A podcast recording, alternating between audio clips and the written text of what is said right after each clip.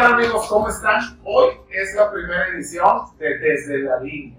Y hoy tenemos un invitado muy especial, un ex jefe mío, alguien que yo respeto y admiro muchísimo. Y pues vamos a empezar diciendo salud con nuestro buen amigo Miguel Obregón. Yo, para quien no lo conozca, nuestro buen compañero Miguel es director eh, ahorita a nivel México, ¿cierto? de las tres plantas de ISGO, una planta de manufactura. De hecho, ya tiene experiencia en haber trabajado aquí, en Estados Unidos. ¿Dónde más ha realizado proyectos? En Estados Unidos, en California estuve con Mattel tres años y aquí en Texas eh, cinco años. Perfecto. ¿Qué fue lo que crees que es más diferente en cuanto a hacer proyectos allá en Estados Unidos y trabajar con gente de allá a trabajar con gente de allá? Eh, en lo personal he visto más diferencia entre individuos que entre culturas. Eh, a lo mejor en México a veces es más fácil, la gente tiene más ganas de aprender o está más dispuesta más abierta.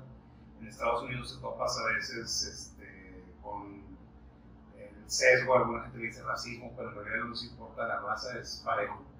Este, pero, pues más que nada ha sido, es muy diferente las expectativas, es muy diferente también las herramientas que te dan. Algunas cosas son más fáciles allá. Este,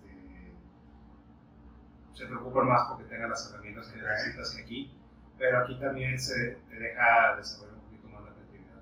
Perfecto.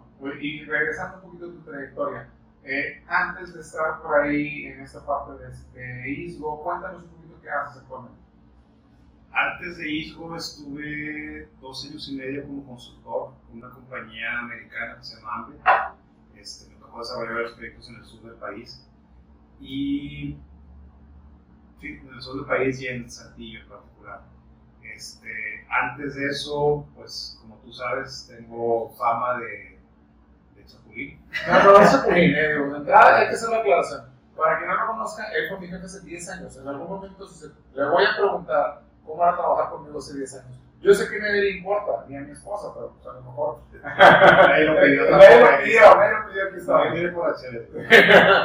Entonces, parte de lo que quiero eh, que nos cuentes es, eh, continúa si quieres con ese antes, cómo ha ido tu carrera de música. Este, pues bueno, empecé hace ya bastantes años, eh, casi, casi, yo estudié diseño industrial en la UDEM. La, la carrera en sí no tenía un campo, o no tenía un campo muy desarrollado en México, pero pues siempre me gustó lo de cómo hacer cosas. Entonces me metí a manufactura desde el principio, eh, empecé como ingeniero de producto y pues ahí me fue yendo diferente en diferentes este, compañías.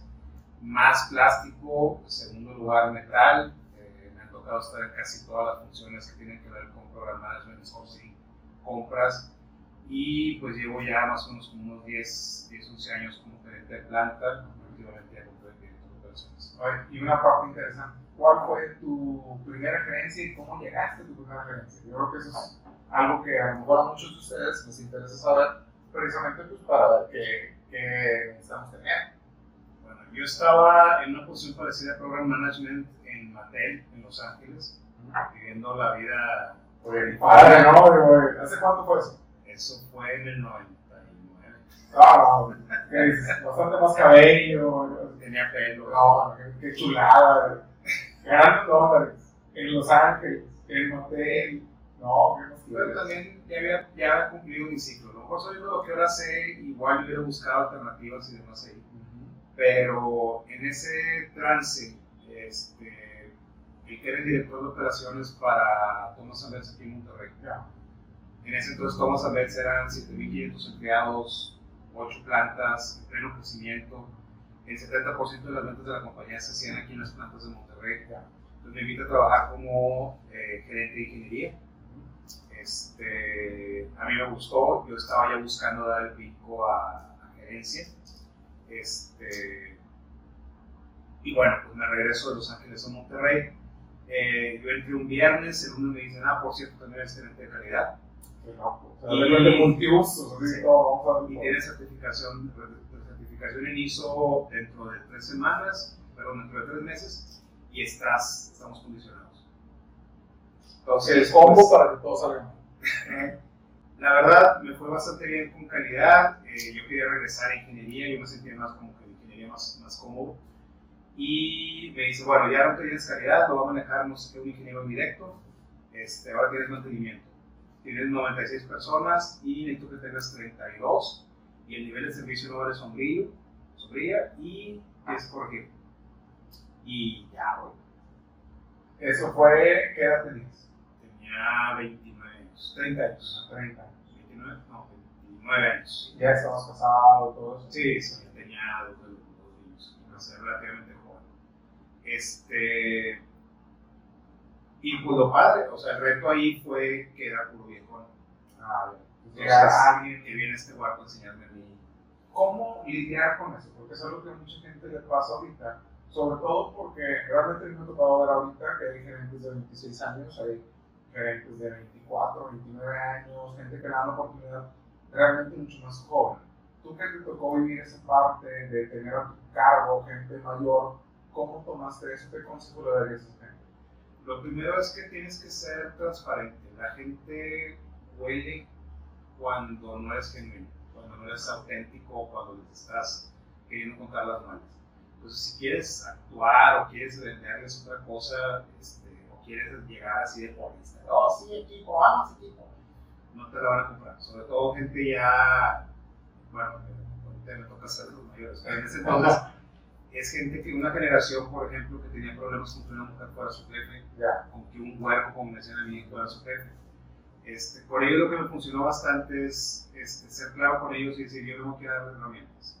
Yo vengo aquí, tenemos que resolver este problema, tenemos un problema de rentabilidad grueso que tenemos que resolver rápido, vamos a recortar a mucha gente, pero necesitamos principalmente subir el nivel de, de desempeño, que fue lo que acabamos haciendo. Este, pero más que nada, yo creo que primero que nada es ser sincero con la gente.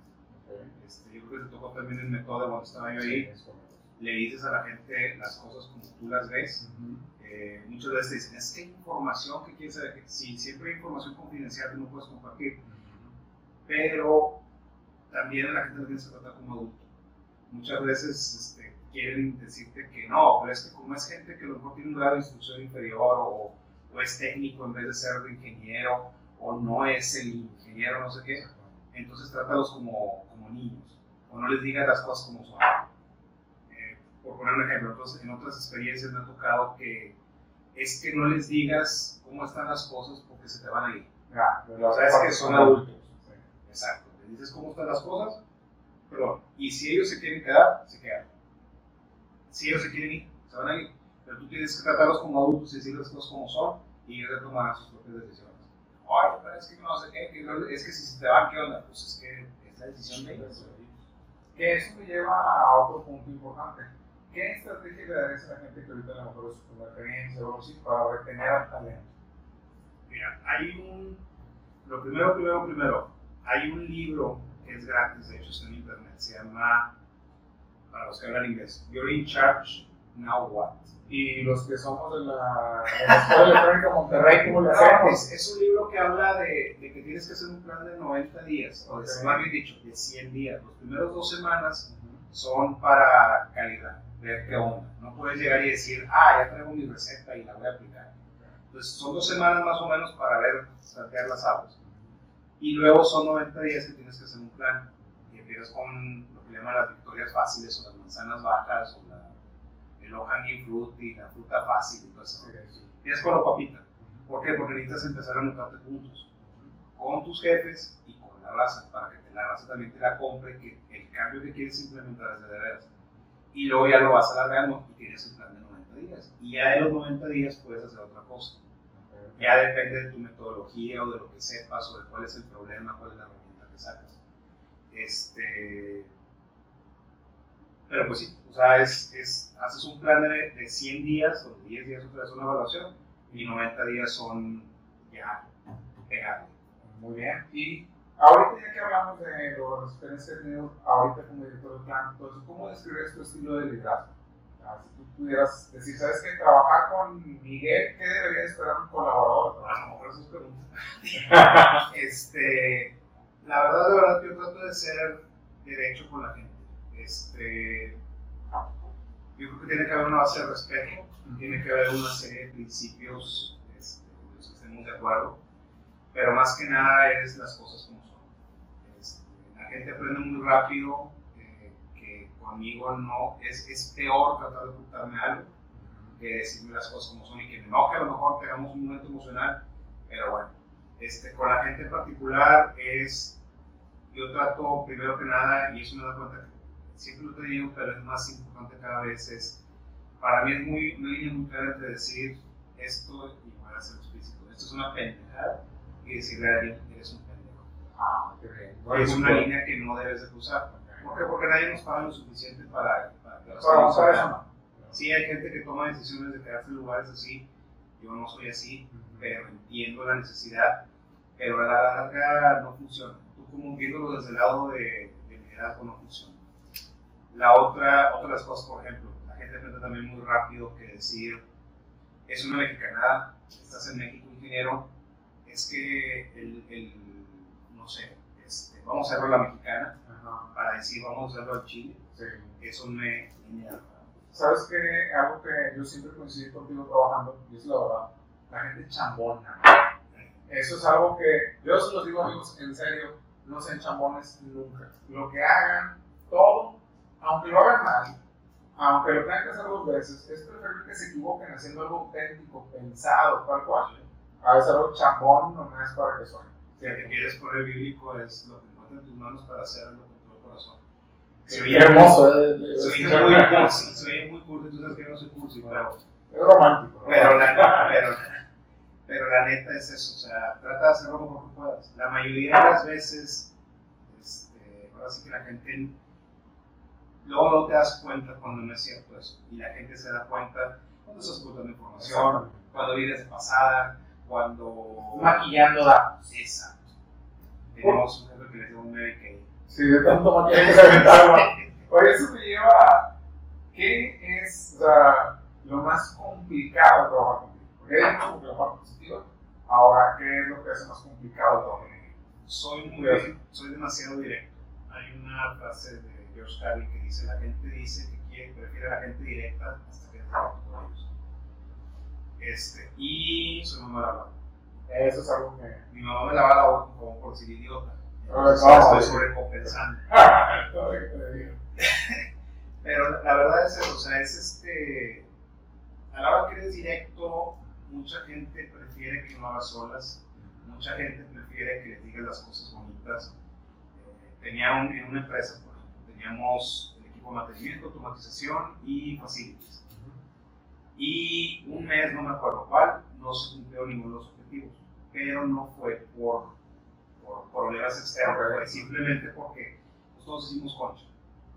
Entonces, a la hora que yo estoy explicando los resultados, pongo un slide de PowerPoint donde están los tres botones echados así en en fue lo el pastel y pongo automatización, mantenimiento y no sé qué. Bueno, fue un técnico de mantenimiento que hace recursos humanos. ¿De qué habías hecho ese trabajo? Dijo, oye, pero es que no hicieron la chamba, le dicen de. Hicieron la chamba es un modo medio chistoso, sarcástico de decir eso. Ese es, ese es mi problema principal, que mi sarcasmo a veces no, no se entiende.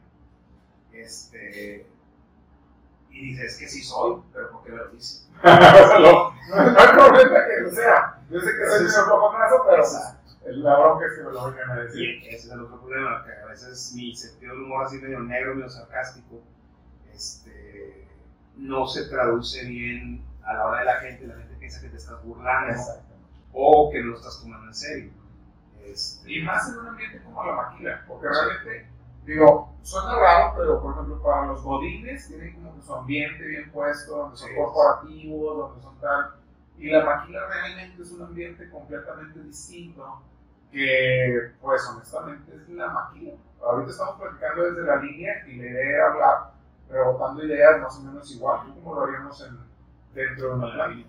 Exactamente. Es que a la hora de lo padre, lo que a mí me gusta de la factura es, es bien obvio. O sea, o salen más piezas, o salen menos defectos, o la máquina jala mejor, o el número este, se ve más bonito, o, o sea, es, es muy directo. Me ha tocado estar corporativo. En el corporativo está muy padre y todo, y ahorita que de mantengo, oye, pues yo me iba por mi café todas las tardes, y no te ibas a ver el viernes a ver a las California Girls patinando en la playa.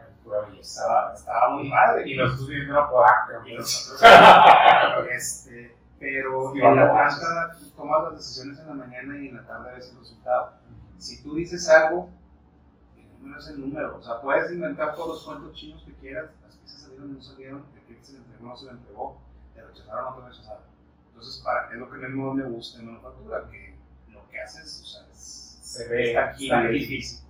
Oye, eso, ahorita voy a llegar a ese punto, vez lo vamos a a tocar, pero antes, una de las cosas que yo siempre, y realmente me tocó trabajar contigo, es una de las cosas que admiro mucho de ti, que siempre fuiste de meterte mucho la línea. Hay una reunión donde me quedaba muy clavado, donde estaban hablando de unos temas de inyección de plástico, y literal, me acuerdo que estabas hablando de temas como parámetros, de presiones de inyección, de temas del molde, que es algo muy poco común que alguien a nivel director de planta esté ahora sí que se baje a ver lo que está pasando. ¿Qué tan importante es para ti estar en piso? Mira, proceso es proceso.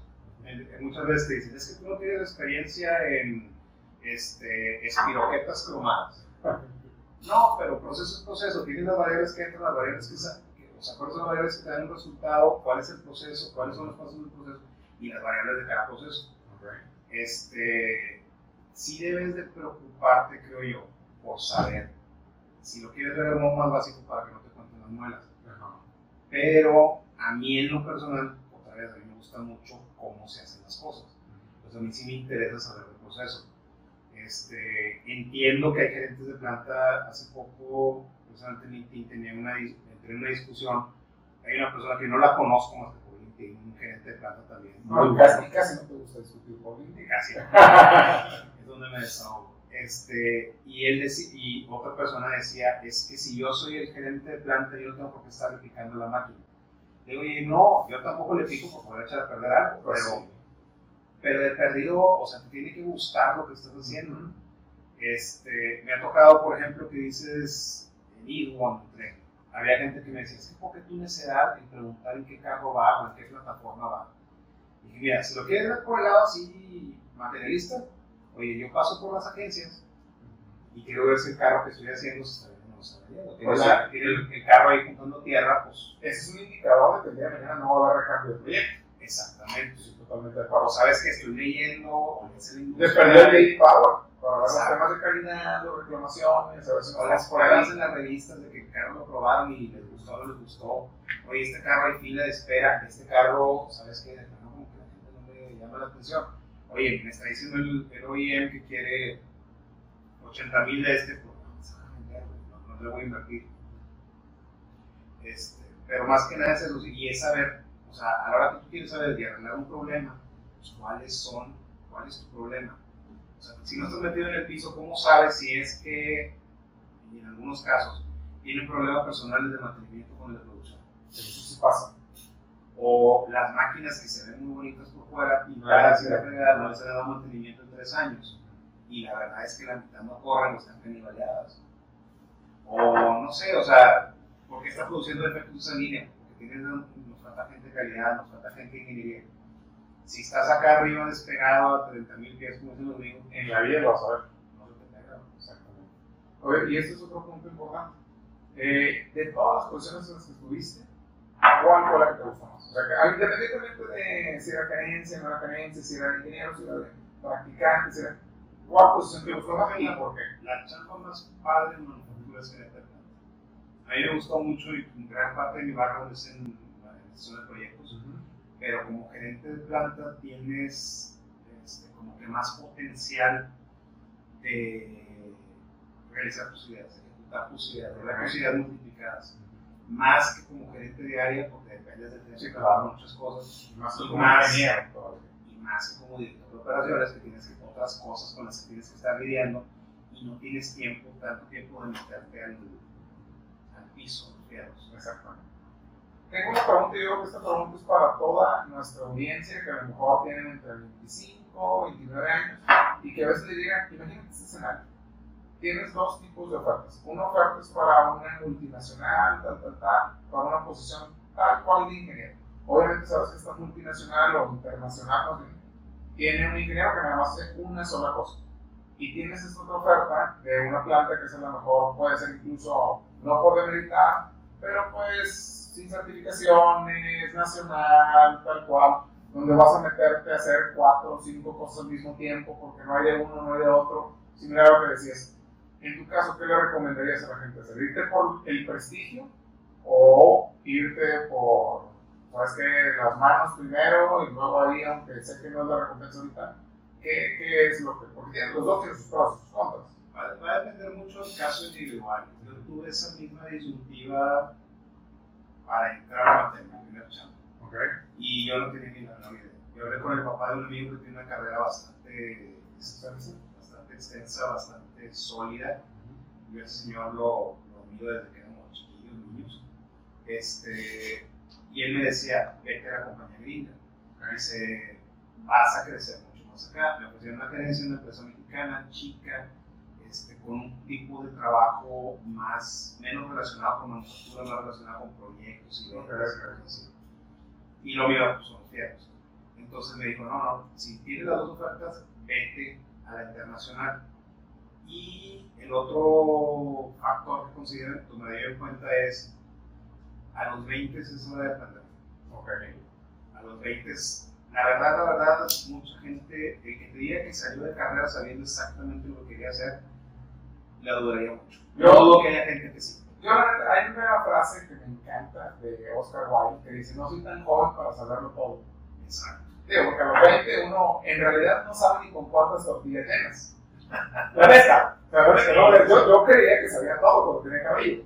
Pero ya te das cuenta. Se te va con todo. Pero bueno, entonces, al final del día yo creo que tiene mucho que ver también ese parte. Pero ¿qué, qué le dirías a, a, en ese apartado en cuanto a cambiarte o moverte ese tipo de plantas o plantas? Yo creo que yo no soy la persona más indicada. Yo tengo, o sea, yo entiendo que la nueva generación, las nuevas carreras, el nuevo medio, es muchos chambas seguidos. Uh -huh. este, pero yo creo que sí, yo sé no, tú eres un precursor de cambiarte cada rato. No, no, estás acá. Este, no, la verdad es que vanguardia. Siempre he estado persiguiendo proyectos, sí, persigues el reto. No, persigues el reto. Muchas veces, este, por lana, yo creo que nunca me he cambiado. Sí. Y dos veces donde la lana ha sido el factor primordial, entre otros, mira, ¿sabes qué pasa? Y yo creo que ahí sí meto mi cuchara. Yo creo que si trabajas literal por puro dinero, hasta le sacarían los ojos a tu madre por dinero. O sea, realmente yo creo que tiene mucho que ver el qué tan bien te lo pasas, qué tanto te gusta el reto, qué tanto te pone, digamos, a la vara más alta. Y, y, he tratado, he tratado de quedarme en un lugar por lana uh -huh. y no eres efectivo. Uh -huh. Tu creatividad se muere. Alguna consultora de recursos humanos le decía tu llama, soy bien curso también, pero tu flama interior se apaga. O sea, estás ahí por lana. Pues sí. Y otra vez, también sé que soy bien cursi, pero la neta es que la lana fluye sola después. Sí. No en las cantidades que a lo mejor estás soñando con comprarte un Lamborghini, pero sí, sí te va bien. O sea. Algo que alguna vez escuché y que yo siempre pienso es que cuando dejas de preocuparte por el dinero, el dinero tiende a llegar siempre y cuando hagas algo que te guste. O sea, digo, si tú estás preocupado porque necesito ganar tanto, necesito ganar tanto, necesito ganar tanto, realmente incluso ese nivel de presión para hacer que hagas cosas que no quieras por dinero. Ahora, todos tenemos que pagar la carrera de Soriana y la carrera de Soriana le vale madre. ¿Y cómo consigues si eres feliz o no? Exactamente. Digo yo que quisiera que me preguntara. Pero al final del día sí es un factor, es un factor muy importante porque por eso jalas, por eso jalas para alguien más. Pero yo no creo, a mí no me ha funcionado. Cuando ha sido el factor primordial, no me funciona. Ok, entonces tu consejo es? Es ver la oportunidad, uh -huh. ver qué vas a aprender, ver obviamente el potencial, uh -huh. pero también, o sea, la, el motivo principal del cambio de chamba no, yo creo que no debe ser dinero, el principal. Tiene que ver más con el crecimiento, tiene que ver más con que es un reto bueno, tiene que ver más con que es algo Claro que hay veces que te están pagando una miseria. Pues sí. Te das cuenta, o sea, yo creo que le decía mucho a uno de los ingenieros de aquí, le digo, es que es tu obligación, no tu derecho, tu obligación, levantar la mano o levantar la cabeza cada dos, cada dos tres veces al año mínimo, nada más para ver cómo está el mercado. Que no seas como yo, que luego lo cambié en pero, pero sí tienes la obligación de estar viendo qué onda, cuánto vales, estoy bien pagado, no estoy bien pagado Y si no te están pagando bien lo que mereces, pues búscale por otro lado, va a haber un lugar donde se te paguen lo que mereces, necesitas. Me parece muy buen punto. Ahora, me imagino que se entrevistó un montón de gente en toda tu carrera. Digo, sea en las gerencias, ahorita como director de operaciones, etcétera, etcétera.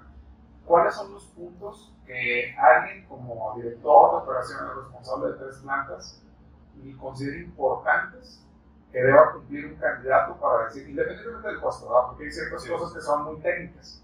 No, pues si ahorita no te va a sí. que sepa el 3 de La parte técnica no, dejando un, ladito la parte técnica, ¿cuáles son como que competencias importantes que tú consideras para seleccionar a alguien? Y ahorita me digas que no, pero vamos con las que sí.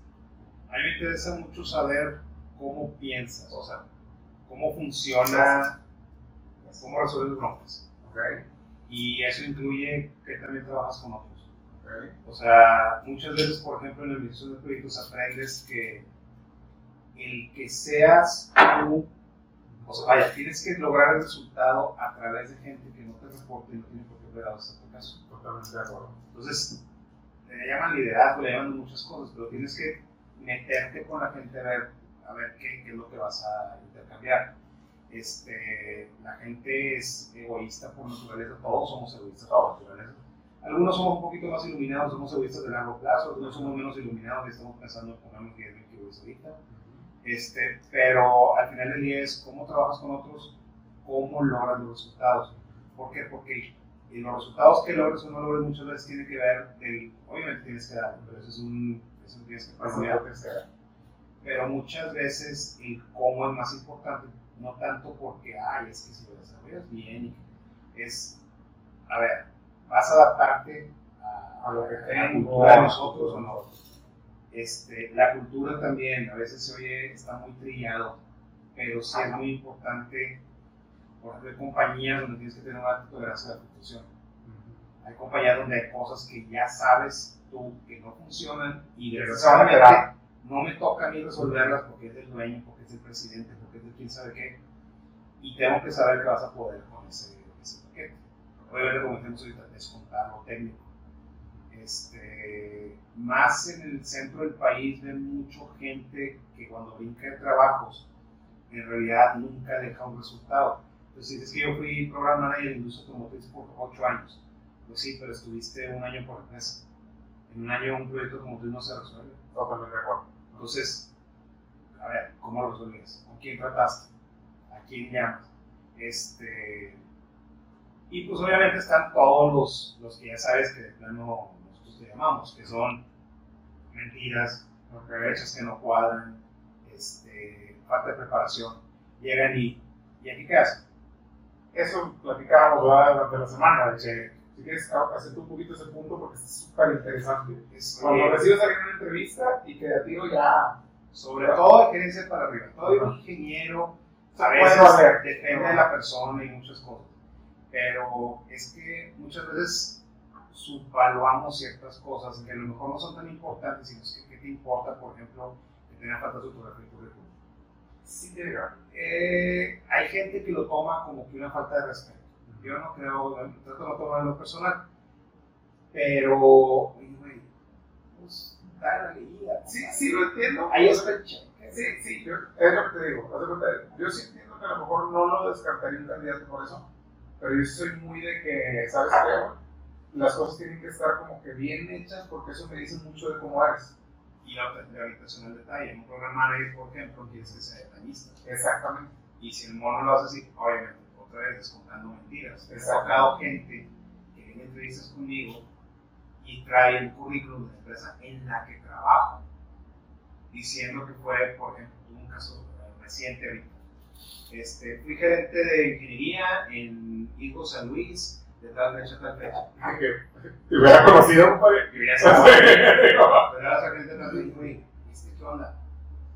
a lo mejor era aviador, a veces pasa No, dice, es que era ingeniero y estuvo aquí tres meses. Y dice que dos años y gerente. Qué loco.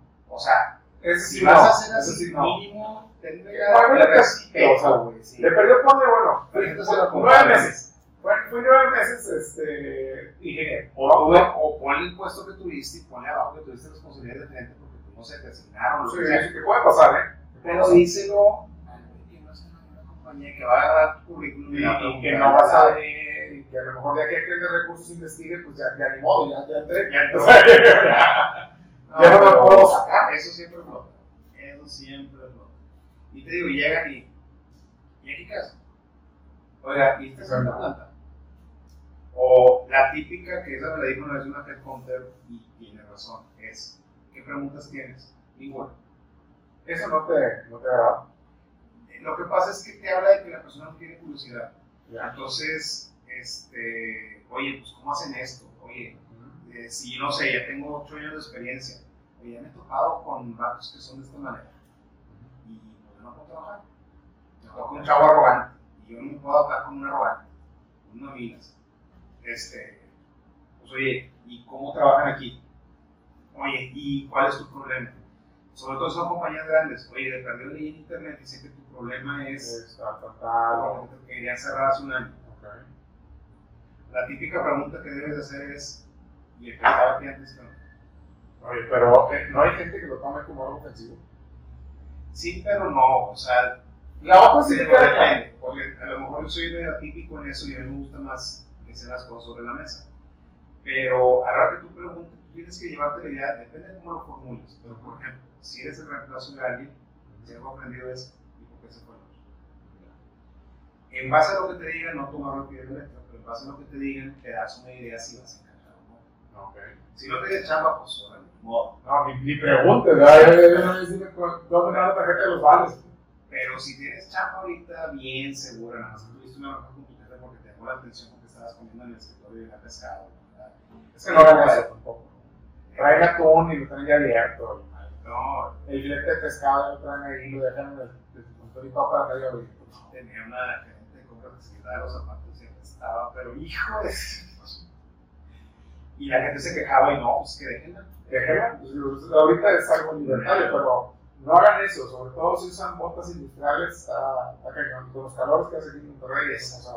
Y eso me lleva a una cosa que tú has visto en LinkedIn de cuenta que es un trigger para mí, que es este, cuando la gente se empieza a quejar de que no se adaptan las organizaciones a ti Ah, y se quejan en Ok, retomando el punto de LinkedIn, decías que es gente, o sea, es, es las mías favoritas. mi favorito. Mi favorita es la gente que se queja. O sea, en primer lugar es se debe nada. Exactamente. Quieren que la organización se adapte a ellos. Sí. Entonces, por ejemplo, primera queja. Es que le mandé el currículum y el reclutador me contestó. Compadre, el reclutador ve 200 currículums. O es que mandé 200 currículums en un año y ni una oferta. A ver, me están diciendo que hay 200 oportunidades de las cuales tú eres el candidato ideal. ¿De qué hay más oportunidades?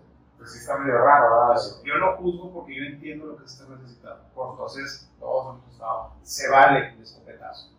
Pero no pidas que te contesten. O sea, así como tú mandaste 200 currículums, él vio 200 currículums. Este, ahora, las oportunidades que son tuyas, que tú dices, eso es lo mío, dedícale, si estás en chamba o tienes tiempo, dedícale dos tres horas. Haz tu currículum, adáptalo, haz una carta donde le pegues a lo que le duele a él, este, dedícale un poquito más de tiempo. Que fíjate, eso es algo que yo siempre lo he visto bien importante. Yo lo veo así: buscar trabajo también es un trabajo. Exacto. O sea, se cuenta, tú cuando a mí me, me pasó de, estar sin chamba y todo, pues obviamente tienes que dedicarle y métele y métele y búscale. Y aunque suene feo, digo, muchas veces platica con algún contacto de que, oye, no sabes si están ocupando, puede ser que estén ocupando en tal y tú ni sepas. Y te dicen, es que de seguro se dieron recomendado. ¿Y por no eres tú el recomendado? Exactamente. ¿Trabajas en tu red cuando tienes trabajo o nada más los buscas a los que tenemos contactos contigo cuando Cuando se necesitas chamba? ofrece. Que no está mal, o sea, yo trato de ayudar a quien, se- a quien, a quien pueda, ¿verdad? Pero al mismo tiempo dices, oye, pues no es tanta enjundia como un güey con el que me llevo y como el todos los días. Exactamente. Que de hecho es algo bien importante. En la máquina se crean relaciones como que bien de largo plazo. Y. Exactamente. E- incluso yo te podría decir a título personal que yo creo que eres con el jefe con el que mejor me llevé de todos mis jefes.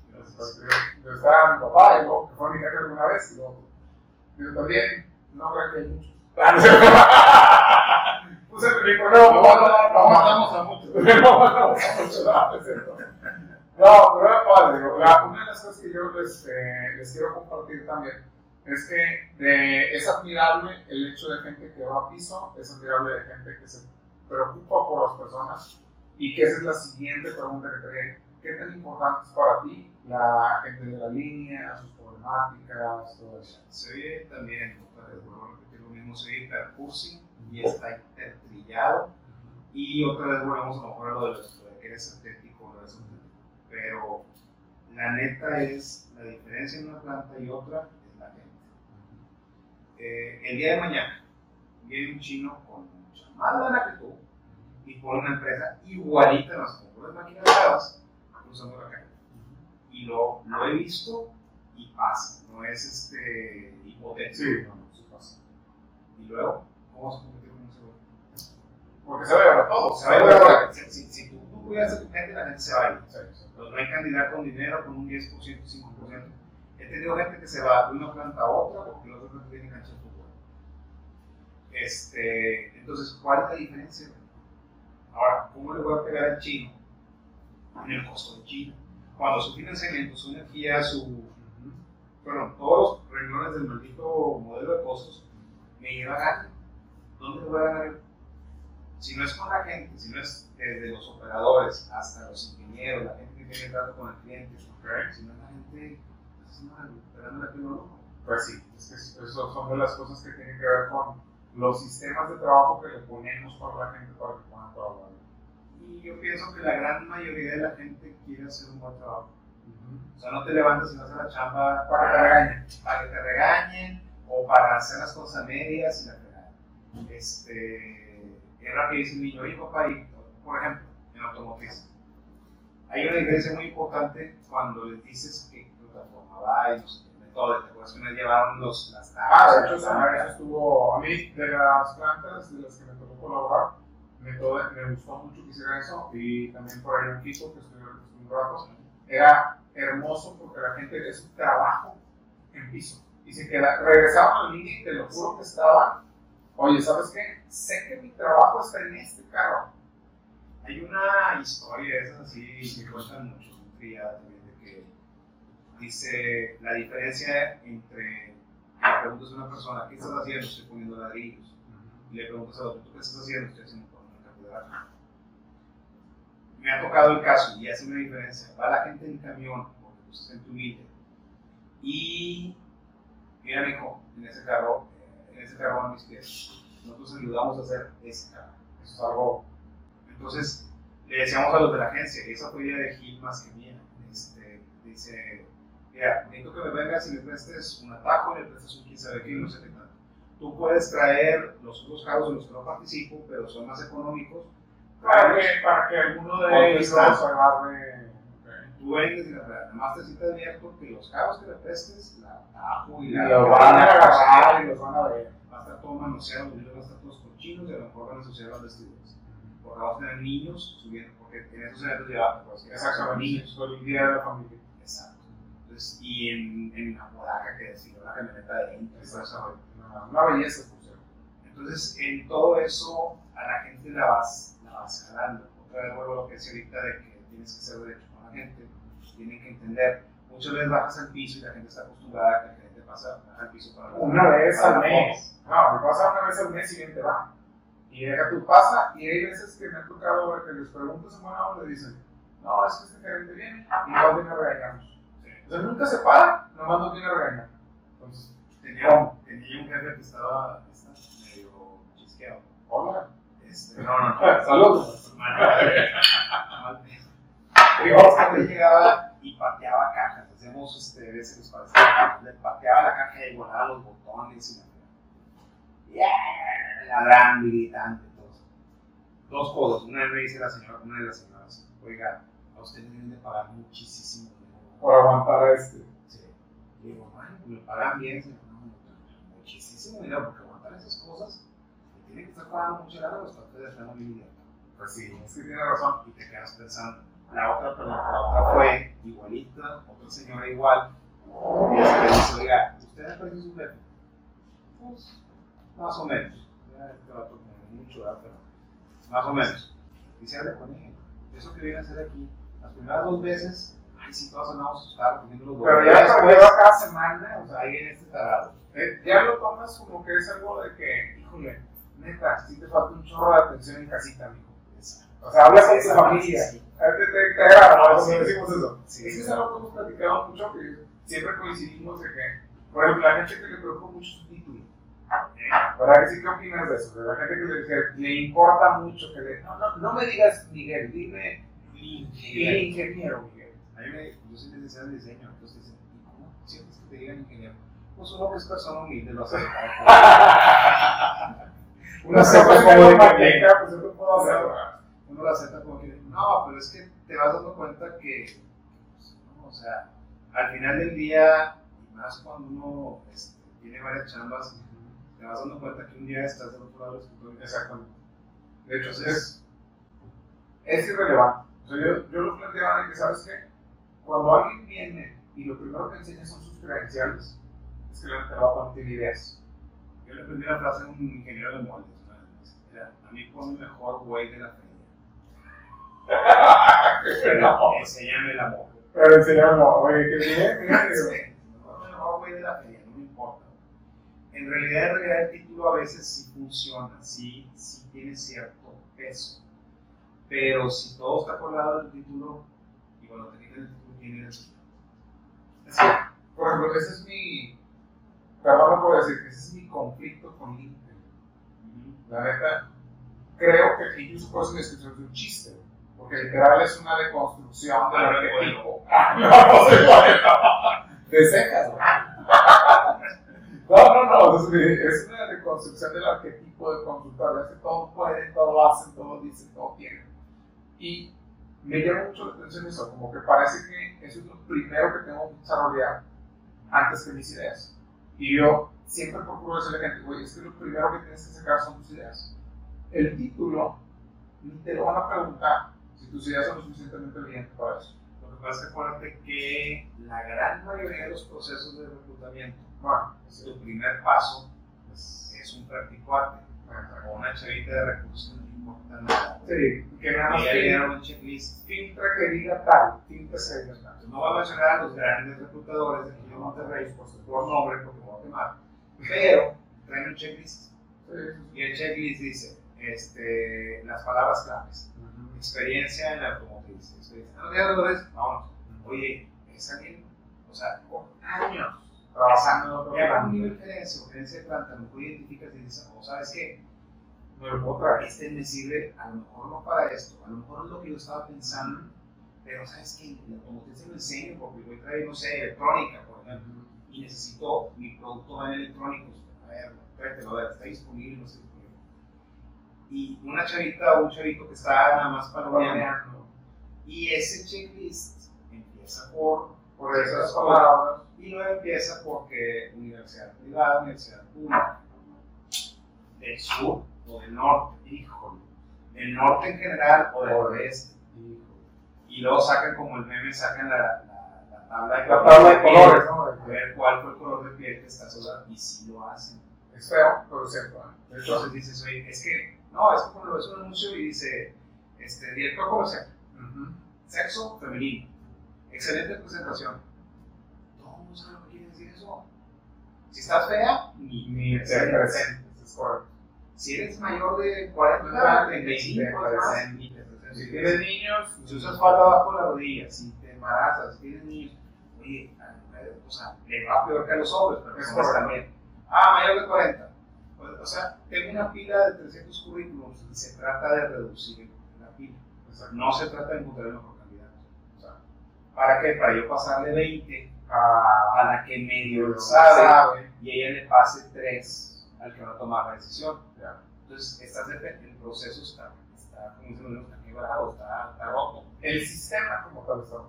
Sí. De hecho, incluso desde la fotografía, desde tal, eso me lleva a otra pregunta. ¿Cómo las entrevistas actuales crees que son lo suficientemente robustas? ¿Qué cambios les harías? O más bien, ¿cómo podríamos como que replantear el proceso de una entrevista para que sea un poquito más justo? Depende mucho de la persona. Este, yo la verdad estoy chiflado porque me tocó trabajar con una gente de recursos humanos, que es directora de recursos humanos. Y ella era ingeniera antes que ser de RH. Perdón. Luego tienes a la gente de RH que no puedes escolar serpentinas y comprar el pastel y cantar las mañanitas. Ojo, a la gente de RH les pegamos mucho. Ojo, son las que firman A los los que no están nomás para eso. Exactamente. Los que son, los que son fáciles, que son de todo. Son todos ustedes. Pero en realidad, en realidad es, oye, ¿cómo le vas a dar el servicio al departamento? ¿Qué necesita? Algunas veces incluso el gerente del área no está calificado para definir lo que necesita, no lo puede definir. No sabe definir. Si tú eres la de recursos, que lo único que haces es hacer pachangas, y no eres la de recursos que se siente en la mesa de los grandes, Ah, niños grandes, a la hora de las evaluaciones de desempeño, a la hora A de los guamazos. sí, o sea, que, que, que agregas valor, pues es que, o sea, no estamos entendiendo no vas a dar el servicio que tienes que dar. ¿Sabes? Yo como siempre lo he visto, que tendría que ser literal como un orden de compra contra el recibimiento de un producto. Exacto. Pero ¿sabes qué pasa también? Que el 80% de los clientes en México ni siquiera le invierten a pensar bien en los perfiles. O sea, son cosas que a mí me sorprenden. Que tú dices, oye, el perfil de puesto del gerente de ingeniería, ah, este, tenemos uno que hicimos hace seis años. Y lo ves Ah, sí. años. ¿Y alguien no lo ha revisado? ¿Es lo que necesitamos ahorita? No, no, no, está igual. Ah, caray, entonces, ¿qué estamos haciendo? O sea, yo creo que son dos. Una, creo que los procesos de reclutamiento sí deberían ser repensados.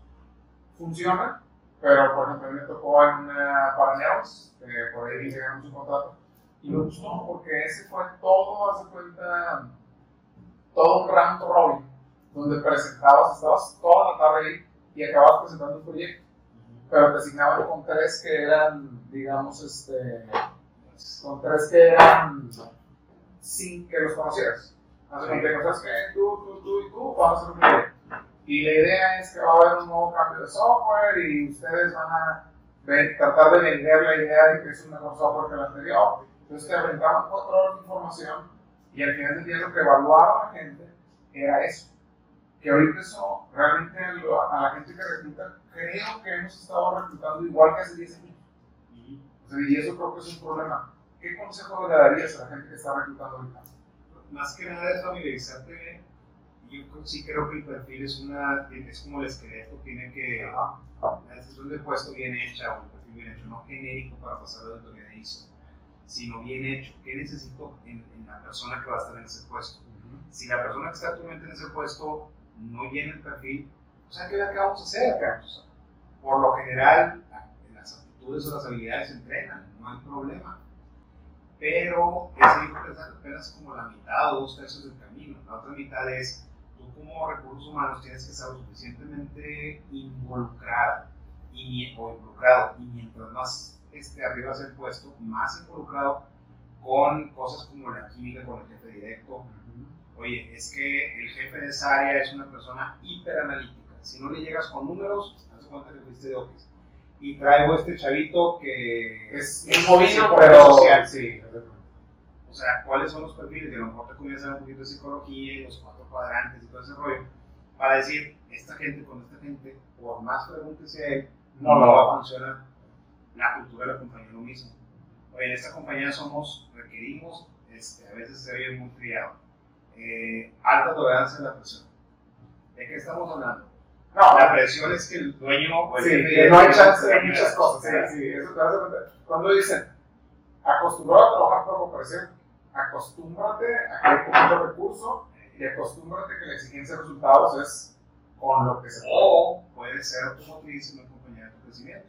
Ah, donde vas a estar como sí. perro bailarín todo el día. sí, pero sabes que hay chance, que hay chance. Pero ahorita, sí es cierto, lo usan la, la, la mayoría de los anuncios lo usan como pretexto para decir que tienes que aguantar una mano. De hecho, es una lástima porque realmente hay gente muy buena que yo siempre siento que a veces caen una compañía que no se merece esa gente. O sea, digo, a mí me da mucha, pues ahora sí que lástima, porque me ha tocado ver perfiles de gente súper buena, bien movida, que no es chambona, que le echa ganas. Y ¿sabes qué pasa? Como no es de la cultura de que sabes que matada, matada, matada, matada y muévete y, y desgástate y sé bien así con un superior, como no es de esa cultura, pues no avanza. Entonces, no, y, y pues, te acuerdas de la gráfica esa del Intra clásica del, del barco. Ah, Se sí. va el barco y está a nivel de agua y están los picos abajo. Y te ponen que el sobreventario, que el desperdicio, que la Sobreproducción. Pero ahí no nunca te ponen las sociedades de grano y es la cultura. Tendría que estar. Y la. La palabra que me pone muy fea, voy a decir. Pues aquí estamos hablando. Lo que no es visto, lo que no nos enseñan. Lo que no estás enseñando. Entonces, ¿qué pasa? Ahora que tú empiezas a eliminar los permisos, empiezan a salir esos picos. Claro, Otra vez. toda la vida. Y, y esos picos en realidad, en realidad son alguien la está regando. Exactamente. Son las. No, no, y, y tú sabes que la están regando, pues lo corriges. Todos la regamos. Pero hay alguien que le está regando y no lo quiere que salga. Exacto, exacto. O en una empresa que tú también conoces, te das No, cuenta que están La regando. está la. Y está feo. Y en ese caso ya sabía desde antes, pero en, en otros casos no sabes y ahora que empiezas a bajar, te topas con eso. Ujú. Y a veces muy inocentemente crees que cuando tú estás haciendo lo correcto, todo el mundo va a estar de acuerdo contigo. Pero no siempre es. Es- No, no sabes cuáles son las conexiones que hay arriba. Estaba en una conferencia la semana pasada y decía este, una persona, un dueño de un taller relativamente joven, y él se quejaba de que no sé qué compañía, algunos de los oyentes estaban pidiendo mucho. Ya. Y dice, pero es que ¿qué hago? Yo necesito que la asociación me ayude Para que no. a quejarme y a poner una queja y una denuncia en el sistema de ética del OIM para decir, este, que estás pidiendo. Y lo que le decíamos los que ya estamos más rolados en esto es ten mucho cuidado con Por supuesto, porque ya no va a tener. porque no sabes. Sí, sí, sí. O sea, a lo mejor sabes que tú le tiras a este y él está limpio, Pero. pero su jefe y el otro jefe dan una vaca polaca. Exactamente. Entonces, no ganan, no hay, es, es, es como, le decía yo, mira, es, es como lo ves tú, mira, es como cuando ves a, tu, esposa de tu amigo Con otro güey. y este, siendo cariñoso. No hay un escenario donde gane. Exactamente. Si no si le dices, si no le dices, estás mal. porque no me dijiste si sabías. Y si le dices, Si le dices y Pues se divorcian, Ujú. tú fuiste el que los divorció. Y si le dices y siguen viviendo juntos, ya perdiste a tu amigo porque siempre que te vea va a decir, este está pensando que te vea una cara idiota y agresivo. Exactamente. Entonces digo, no hay un escenario donde ganes, mejor no te muevas, sobre este, aquí, hazte para un lado y hazte que no viste. Entonces, yo no puedo ser así, este, tratado de ser así, no puedo ser así, pero en ese momento lo que haces es considerar tus opciones. Otra vez, es tu opciones. Perfecto. Oye, otro tema que lo acabas de sacar como que hilo y es súper importante porque yo sé que mucha de nuestra audiencia apenas como que puede ser que estén empezando a entender. Existe la parte política en la máquina, ¿cierto? Luciano? La parte social, la parte política, la parte de llevarse bien. Todos los grupos humanos existen. Juntas a 10 personas y va a haber una parte política va a haber, sí, yo creo que con tres de aquí podemos hablar algo. Eh, pero antes de hablar de, más bien, tocarte a ese mismo tema, ¿qué tan importante es la parte política y social y eso en la maquila? Es bastante, es como cualquier otro grupo humano. Si tú quieres que tus logros se reflejen, tienes que saber con quién vender, tienes que saber cómo vender. Hay libros que puedes leer que a lo mejor te van, te van guiando, perdón, y tú escoges dónde voy a dibujar mi raya. Este, si quieres ser un ave de blanco plumaje que pasa por el pantano sin mancharse, compadre, No. Esta industria casi creo que ninguna. ¿no? Ninguna, Ninguna. ninguna. Yo creo que ni que te vayas de monje. Ahí hay política. Entonces, ¿qué tienes que hacer? Saber dónde son tus principios, qué puedes comprometer y qué no. Puedes comprometer a lo mejor hacerte la lista gorda en unas cosas, pero en otras cosas no. Puedes comprometer, este, yo creo que tus principios o tu ética. Este, al final del día lo que importa es la opinión del güey del espejo. Entonces, eh, ahí no, no hay, no hay No vuelta atrás. Sí, no puedes, si te estás engañando a ti mismo, esos problemas más graves que, Que, que la chamba. este, pero sí, tienes que saber de política, tienes que leer ciertos libros que a lo mejor los considera mucha gente cínicos o los considera mucha gente hasta malignos, la verdad. Pero que lo único que están haciendo es ponerte la naturaleza humana así. ¿Cómo es? ¿Qué, hablamos? ¿Del príncipe de Maquiavelo? El príncipe de Más allá del bien y del mal, de, o el superhombre de Nietzsche. El arte de la guerra. El arte de la guerra. Okay. Si vas a llegar con chinos, léete el arte de la guerra y entiéndelo, internalícelo, porque todos ellos aplican esas tácticas. Entonces muchas veces, ah, lee el arte de la guerra y entiendes de dónde vienen. Y vas a entender por qué puedes tener un amigo chino que está tratando de fastidiarte la existencia y es tu amigo. No es porque se sienten como parte de. No es algo que ellos perciban como malo porque ya entienden la cultura de Pero lo que iba es, este, el príncipe de Maquiavelo, lo único que está haciendo es explicar cómo funcionan las organizaciones humanas. Y es, es muy cínico el libro. Pero tienes que leerlo como todos los demás libros, lo lees y tomas tus conclusiones. No lo lees y te vuelves fanático. Exactamente, formas tu criterio. Lo que decía de Nietzsche, que no puedes leerlo y creerte que soy superhombre y que tal, tal, No, realmente de eso que sí puedes practicar. Ayn por ejemplo, es muy buena también. Pero tienes que entender que los filósofos cuando tratan de hacer un punto se tienen que ir al extremo. Exactamente, por, si no, por eso es filosofía. Exacto. Si el punto no se, no se establece. Por eso siempre se habla de que la filosofía no es práctica. Que ah, que no es práctica porque es filosofía. De hecho, lo contraponen. Y en realidad sí, pero no. Y la ética, o sea, tú tienes que saber cuáles son, otra vez, en qué los valores. En qué estás dispuesto a comprometerte en cuáles no. En qué estás dispuesto a aguantar vara porque tienes la chamba, porque tienes que comprarle pañales al niño. Y en que, obviamente, a ti no te ha pasado, pero cuando tienes familia también te cambia un poco la perspectiva y estás dispuesto a lo mejor a aguantar más porque tienes ciertas obligaciones. Pero al final del día tú sabes que onda. Como decía ahorita, yo no juzgo al que manda escopetazo 200 currículos. Pero no te quedes no te contestaron. O sea, tú dale, tú dale, tú dale, tú dale. Igual, o sea, al final del día la gente trabaja por dinero, le quiere lealtad que se compre un perro. Este, ¿Qué pasa? Todas las relaciones son mutuo, de trabajo son mutuamente benéficas. Totalmente de acuerdo. Es una relación de negocio, es una transacción mercantil. Fíjate, yo siempre lo he puesto así. No te deben nada. Exacto. Si tú haces tu trabajo, como dices tú, con el corazón, bien hecho, no eres chambón, y haces tu mejor esfuerzo, no te deben nada. Y la verdad, ni la compañía está en deuda contigo, ni tú debes estar en deuda contigo. Ahora, que, que me toca que ya no funciona, es una relación negativa, ya no le funciona a él. La diferencia es que el que está del otro lado es el que tiene el oro. Y la regla de oro, ¿cuál es? El que tiene el oro hace las reglas. Entonces, ¿qué pasa? Tienes que dar 15 días y él no te va a dar ni 15 minutos. No, de hecho, en la salida, a mí me acuerdo que una de las veces que me corrieron, me acuerdo que a las 8, a las 8 entramos, a las 8.24 estaba recursos firmando el cheque. Pero, pero que no soy yo cuando dices, la verdad es que te corre. Ya que estás en la chela en tu casa relajando, no dices. La verdad esto fue todo. Te voy a decir algo que es medio importante. Creo que a veces hay un punto en el que pensamos que nuestro puesto es lo que somos. Exacto. Y yo creo que eso nos hemos equivocado mucho. O sea, en realidad yo creo que somos más que un ingeniero, somos más que un director, somos más que un gerente, somos más que una maestría, somos más que una ingeniería yo creo que somos mucho más por nuestra familia, por nuestro sistema de valores, por nuestras creencias. Y malamente, por eso me llama mucho la atención cuando hablan de que la depresión por perder un trabajo, porque los cobran. Porque yo digo, está bien, pero tendríamos que verlo como que, oye, entonces, es algo normal que alguien no aprecie tu talento. De hecho, a mí, honestamente, en su momento me dio gusto que me corrieran, no volví a buscar trabajo. Y ahorita eso nos tiene que ahorita. Hay que decirlo por eso. Nada más. Eh, y no cualquiera. No, la verdad es que, honestamente, ¿sabes qué pensé en el primer minuto? De que me lo merecí. Cuando.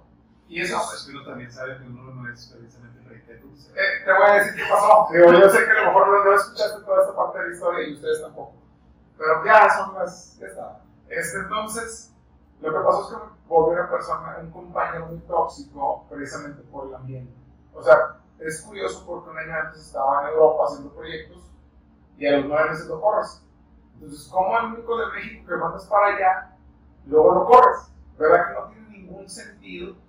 Porque no sé si bueno, es como... Había un,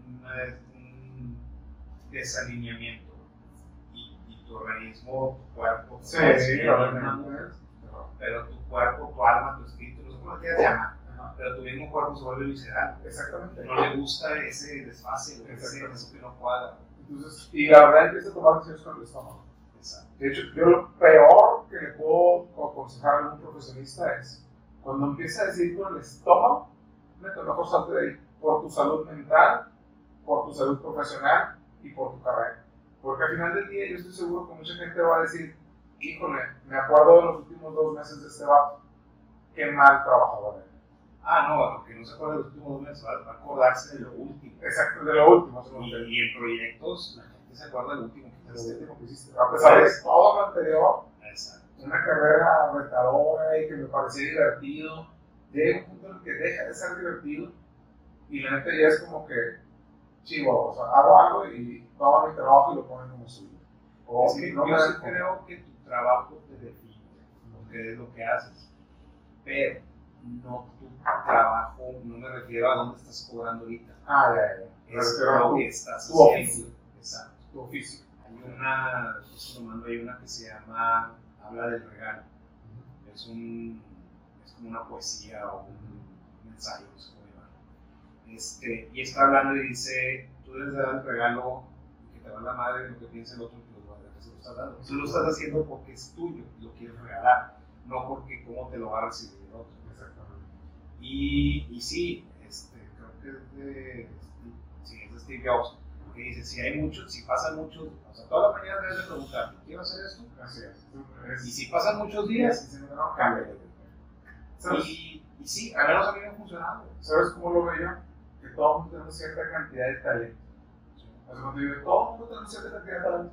O sea, tenemos, no sé, a lo mejor habrá quienes tengan el triple o cuádruple de lo que tenemos tú y yo, pero el problema es, si tu trabajo no hace que retes esa cantidad de talento, Entonces, no crece.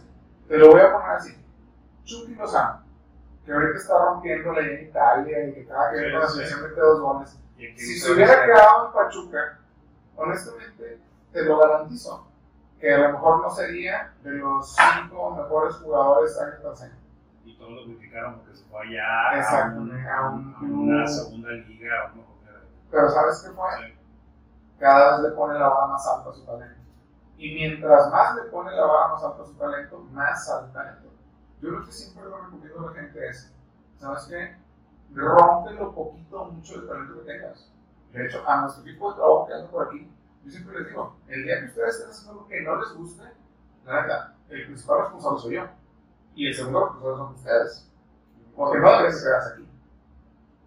No, y ellos tienen, o sea, tú tienes que levantar la voz, primero a arreglar las cosas, porque muchas veces también, no nos hagamos tontos, o sea, muchas veces traes una percepción equivocada de las cosas. Claro. Crees que tu jefe te trae ganas cuando en realidad trae una boca en su casa y está desahogando en el trabajo puede y te está llevando a ti de calle.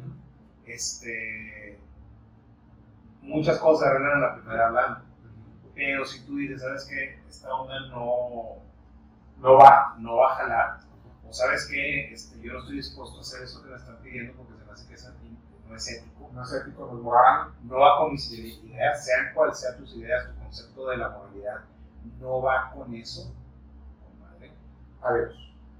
pinta tu raya. Otra vez, entiendo la necesidad, porque he estado en esa posición, pero yo no creo que tal vez más de seis meses a un año he tenido trabajo en conseguir una alternativa. Y buscarlo. Porque buscar, buscar trabajo también es un trabajo. Exacto. Libros. Muy bien, vamos a hacer un pequeño pausa para platicar un poquito acerca de libros, porque yo sé que tú lees bastante y normalmente siempre tienes referencias a buenos libros. Algunos libros que sugieras para la masita que quiera, oye, ¿sabes qué? Pues apenas voy hablando, no sé. Puede ser hasta del management, puede ser fuera del management, puede ser algo que sí te haya gustado leer. La Biblia. los libros que más te, te marcaron. Este, si quieres, igual yo te mando una lista de libro y autor y demás. Este. Pero, por ejemplo, hay uno que se llama The Lean Six Sigma Handbook. Ese es muy bueno como para sacar las herramientas. Ahora tú sabes, igual como yo. Lean Manufacturing no es más que un kit de herramientas Ajá. que aplicas Puede ser asesino, puede ser parto sin dolor, puede ser lo que sea. Y lo aplicas, programación lingüística. Es bien raro, porque por eso nos llamamos X. Exacto. Sí, porque la gente siempre le pega de que no, es que la cultura, que no sé qué, que no puedes. Eh, me queda claro que tienes que haberlo hecho. Pues eso no es, no es posible que lo dejes a un lado. Sin embargo, no puede ser la base esa parte. Y sí, sí es cierto, la gente que le sabe. Bueno, tú sabes que los que han ido a Japón, sabes que lo van a decir cada media hora. Ay, Ah, yo estoy en Japón. Eso nos encanta. Ay, No, entonces fue chino, taiwanés. Y odiaba con particular alegría. mundiano a los japoneses. Entonces teníamos una persona mejor continua y se arrancó poniendo a todo el japonés ya se pone hasta el mercado. Exactamente. Y dijo, me quitas todos los Y una cosa que él decía, y sí es cierto, es, primero, dice, vámonos por datos. Dice, ¿por qué los japoneses inventaron Lean? Porque son muy fregones, porque son muy inteligentes. No son más inteligentes que nosotros. Dice, Necesidad. estaban Y él me lo dijo inglés, up. Dice, no no recursos, no que saber qué entonces, ¿qué pasa?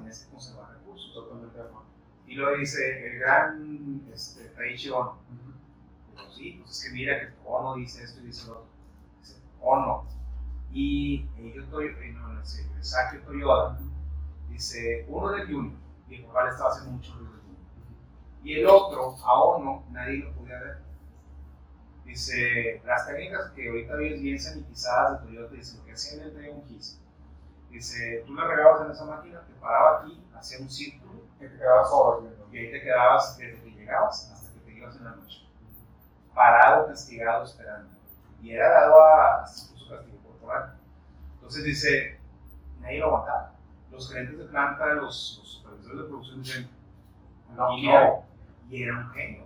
Pero, entonces, ¿qué pasa? Los manda a los dos a estudiar a Ford y aprende lo que Ford consideraba sentido común. Exactamente. Y dice, lo que hicieron ellos fue usar ellos, técnicas mnemónicas. Los siete no sé qué, las cinco no sé qué, los tres no sé qué. Que es parecido como estudian los estudiantes de medicina. Exacto. Exactamente. Tiene un nombre. la serie de letras. Exactamente. Te sabes las letras, te aprendes tal, y ahí es de donde sacas. Entonces dice, en realidad no ningún técnicos japoneses. Y es raro porque hablan mucho de que es sentido común. Por eso cuando hablan de que no, que el Gemba y el Genji en Butsu y tal, tal, tal, yo digo, vato, es sentido común. O si tú crees que vas a resolver un problema en una oficina, por amor de Dios, jamás lo vas a resolver en una oficina. O si tú vas a resolver un problema, yo siempre lo planteo y yo creo que es el área de oportunidad que más he visto en las plantas mexicanas extranjeras. que acabamos ahorita, que dices, ¿por qué te gusta bajar? Exactamente, porque la gente, ¿sabes qué? No le gusta hacer esa labor que es medio detectivesca de investigar la raíz de un problema. Yo creo que es el área donde he notado que es más frágil la manufactura en México. Porque en realidad yo lo veo como que si fuera como un detective. O sea, tú vas y buscas qué fue lo que pasó. Buscas dónde se dónde se mandó esa pieza, cómo estaba el proceso de esa pieza, cuando se hizo esa pieza, cuántas piezas hay aquí, cuántas piezas hay acá, cuántas piezas hay de este lado. Y la neta, toda esa chamba no la puedes hacer ni llenando ni Chicago, ni contestando un 5 porque es, ni en una oficina. Y deja tú, cuando pasa una queja, ¿sabes qué es lo primero que pasa en eso? Es hacer eso. O sea, estamos totalmente haciendo las cosas al revés. O el viejo, o el operador, no estoy entrenado. Exactamente, eso es obvio ese tema. O sea, yo digo, si vas a decir que el operador no está entrenado, que tu solución es una ayuda visual, neta, no cobres. Eso es no cobres, no cobres. Sí. Eso lo hace cualquiera. Sí, sí, sí. O sea, digo, de perdido dame una pensadita, vas a detalle y piensa, oye, pues voy a ir a investigar, ¿verdad? O sea, lo menos, la vergüenza es al menos ir a investigar. O de plano admite que tu sistema de capacitación no sirve para dos cosas, entonces arregla el sistema de capacitación. No. Porque cuando me dicen a mí que el problema de la competición, yo te digo, ah, entonces cualquier machetero de la central de abasto lo puedo meter aquí esas piezas que van en una Tahoe, que van en una Mercedes, que van en. ¿Cómo? ¿Cómo? O sea, no puede ser. Y deja tú, ¿quién diseñó la manufactura? Porque si tú diseñas la manufactura para que esté toda mal y te puedas equivocar, pues el problema es quien diseñó, ¿no? No, era es que hicimos la documentación y está completa. El control plan está completo. ¿Y quién lo hizo? El ingeniero de calidad. Ah, ¿Cuándo? No, pues el jueves a las 2 de la mañana solo en el escritorio. No, pues, ¿Cómo Padre, primero tienen que fluir los documentos y luego uno del otro. Ajá. Y luego es un trabajo de equipo. Y hay una razón para que sea equipo, no nomás porque quitarle chamba al ingeniero. Exactamente. Al contrario, le agregas chamba al ingeniero de calidad. Pero dices, oye, no es así, güey. La verdad es que está bien raro porque muchas organizaciones que creen que la documentación de ese tipo malamente se ha vendido como que es para cumplir. Y, y no, le no se dan cuenta que si lo hacemos bien, nos quita chamba después. Lo que yo les digo mucho, y incluso en mi chamba actual, es todo lo del PIPAP, en el caso de automotriz, que en todas las demás empresas está copiado más o menos diferente grado. Pero digo, ese no es para el cliente, No. es para nosotros. Exactamente. El cliente recibe una copia con lo que él quiere, pero en realidad el que tiene que hacerlo somos nosotros, tiene que ser equipo. Y tienes que hacer los pasos, y del, la, quién sabe qué tiene que fluir el, el, el FME, y no tiene que fluir, tiene que fluir, y tiene que fluir la instrucción de trabajo, y tiene que fluir la instrucción de inspección. O sea, cada uno va sentido. y tiene que ser equipo.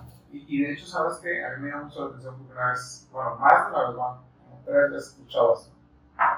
Típico como que alguien está presumiendo que él sabe la calidad. Y dice, es tan bueno que he hecho carpetas tipo de dos semanas. Güey, si fueras tan bueno, ni siquiera estarías diciendo eso porque no entiendes lo que estás haciendo. güey. Entenderías que no sabes de lo que estás hablando. Que es un proceso Exactamente, o sea, para ti. Exactamente, y no lo puede hacer una persona. Y eso yo creo que son de las cosas que más duelen en la parte automotriz, la parte de lanzamientos. ¿Qué consejo te das a la bandita que está como que en el área de lanzamientos para que eso no la sufra tanto? Primero, el APQP, el El APQP, otra vez, es un proceso para ti, para la organización, para la planta. El cliente recibe una copia del libro al final del día. Electrónico, no electrónico, lo que sea. El cliente recibe una copia. Pero en realidad es un proceso para asegurarte que tú cumpliste todos los pasos. Claro. Y la otra es dedicar el tiempo a ser deliberado. Es donde nos ganan a veces los japoneses, los chinos, este, los alemanes, es, son muy deliberados. Y nosotros tenemos que hacer que sí, hombre, sí, palomero, ya vamos, lo que sigue, lo que sigue. Y bueno, lo mismo, vamos a una mexicana, vamos a correr todo con alambritos, vamos a quién sabe qué. Perdón que te interrumpa, ¿cómo odio eso? ¿Por qué? Porque a mucha gente le encanta poner cosas con alambritos cuando va a haber una visita. ¿Por qué crees que sea eso? Porque crees que es para cumplir, no te das cuenta que es para ti y no te das cuenta que cuando vas en turno a planta, el, el ritmo te dice muchas cosas. Un cliente potencial que no ha pegado todavía aquí, pero son alemanes. Este, y decía, estábamos platicando ya en una de las cenas y todo. pero es que La chévere es, es parte fundamental. Ah, por favor, hombre. Digo, es Es parte fundamental de la por favor, ¿qui- ¿quién en la maquila? Digo, es, es raro, sí hay, pero, pero son de las cosas que tiene que ver con los ingenieros. son normales. Exactamente. Este, no, pero lo que hoy, lo que es, me dice el alemán, es que estamos platicando de cómo cuando visitas una planta hay un cierto ritmo. Él decía que una planta de nosotros lo tenía y la otra no. La otra estábamos en proceso de reconstruir muchas cosas que se habían dejado de hacer por los últimos años. Este, y él hablaba de eso, y yo le decía, es que sí, o sea, uno siente, sí te entiendo lo que me estás diciendo. Y dice el otro alemán, dice, es un fenómeno natural, dice, los ciclos se sincronizan. Ya. Dice, por ejemplo, si se va a ir machista, pero así es. Si tú tienes varias mujeres en una misma casa, en edad mayor o en adolescentes para arriba, los ciclos se sincronizan. Dice, igual, si tú pones un metrónomo en un piano, en un piano de los que usan medir el piano, pones un metrónomo y pones el otro enfrente, te vas a dos décadas, regresas y estás Entonces dice, ¿qué pasa en la planta? Lo mismo. En la planta, los ruidos, los ciclos, tú no te das cuenta, pero se van sincronizando. Entonces la planta suena de cierta manera que va. Y, y suena siempre al ritmo de donde está más lento. Sí, pero dice, lo más chistoso, la gente se mueve el ritmo. Exactamente. Se mueve Te donde están, cuenta. donde tienes más problemas, ahí es curiosamente donde hay más gente. Y tú no Exacto. pensarías que, oye, pero ¿cómo pasa este fenómeno tan curioso que donde tengo más problemas, donde tengo más gente? Por alguna razón, siempre no sé que esta planta siente una diferencia y en la otra. Entonces son los ciclos. dice de, la inductora, se sincroniza con cómo camina la gente. Hasta dice, hasta el ritmo de los pasos se va sincronizando, tú no te das cuenta, pero lo percibes. Dice, entonces es igual, o sea, es, es, es este, no sé, es ciencia común, dice, es una, un fenómeno natural que va a suceder y se reproduce en las plantas. Entonces, otra vez, entonces, ¿qué pasa? Empiezas a buscar ese tipo de cosas. Bueno, pues yo creo que hasta esta parte nada me gustaría cerrar por ahí.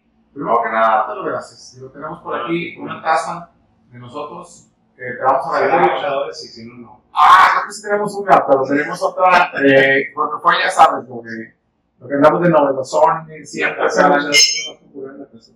Ah, pues es que siempre, carnal. De hecho, primero que nada quiero darte las gracias por tomarte el tiempo de venir aquí con nosotros. Créeme que esta parte de tarde, de, de, dedicarle un tiempo a platicar de las experiencias, sobre todo compartir para la gente que a lo mejor está empezando, que tiene por ahí algo de tiempo ya en, la maquila y que a lo mejor quiere ver otro punto de vista, eso es bien padre. De hecho, mira, andamos novedosos ahora y gracias, muchas gracias a todo mi equipo de trabajo, ¿verdad? que se ha quedado sentado, que tenemos aquí. No, bien novedosos porque ya es la temporada número 4 de Cobra Kai, entonces de, de Son Kai, que estás. Muchas gracias. Okay. Y, y pero la verdad es que para nosotros es bien importante darte las gracias por haber sido el padrino de esta, de esta sección. Me gustaría que nos volvieras a acompañar, digo, a ver si nos ponemos de acuerdo. ¿Cómo te pasaste? ¿Cómo te sentiste con esta entrevista? Muy bien, este, la verdad que ni de la gracias, la verdad me pasó muy bien. Este, pues tú sabes que lo que nos gusta, platicar.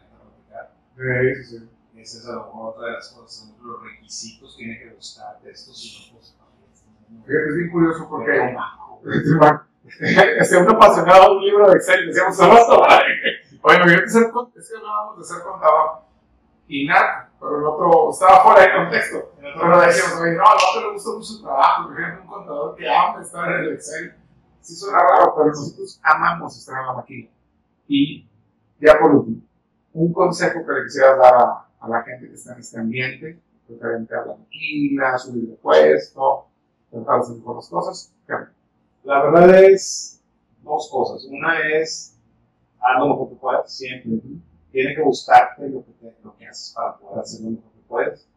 Y la otra es, al mismo tiempo, no te confíes en que la gente va a ver lo que tú estás haciendo. O sea, hay que caer el huevo. Eh, en muchos casos me ha pasado. A mí me gusta. Si no, pues, o sea, cuando trabajamos, ¿qué me gustas? Otro día, y hay que cacarear el huevo, porque si no lo cacareas el huevo, no va a haber más fondos para seguir haciendo lo que te gusta.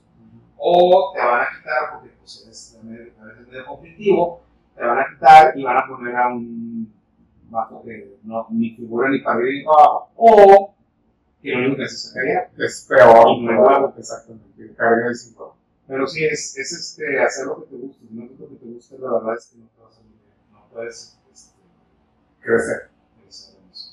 Pues muchas gracias, caballero. Ingeniero Miguel. Decimos salud y con esto despedimos por ahí nuestro primer episodio. El día de hoy lo despedimos con el ingeniero Miguel Arredondo. Le doy las gracias por habernos acompañado. La verdad es que para nosotros esta esta primer, este primer episodio desde la línea, es algo que hicimos con mucho cariño. Le quiero dar gracias a todo mi equipo de trabajo, le quiero dar gracias a mi señora, que también me vino a acompañar y apoyar, y que me dejó estar hasta ahí. Entonces, esto no se va a editar. Eh, salud, caballero, y espero poder pronto. Gracias. Yo me llamo César Carrión y les deseo que tengan un excelente tarde y que descansen.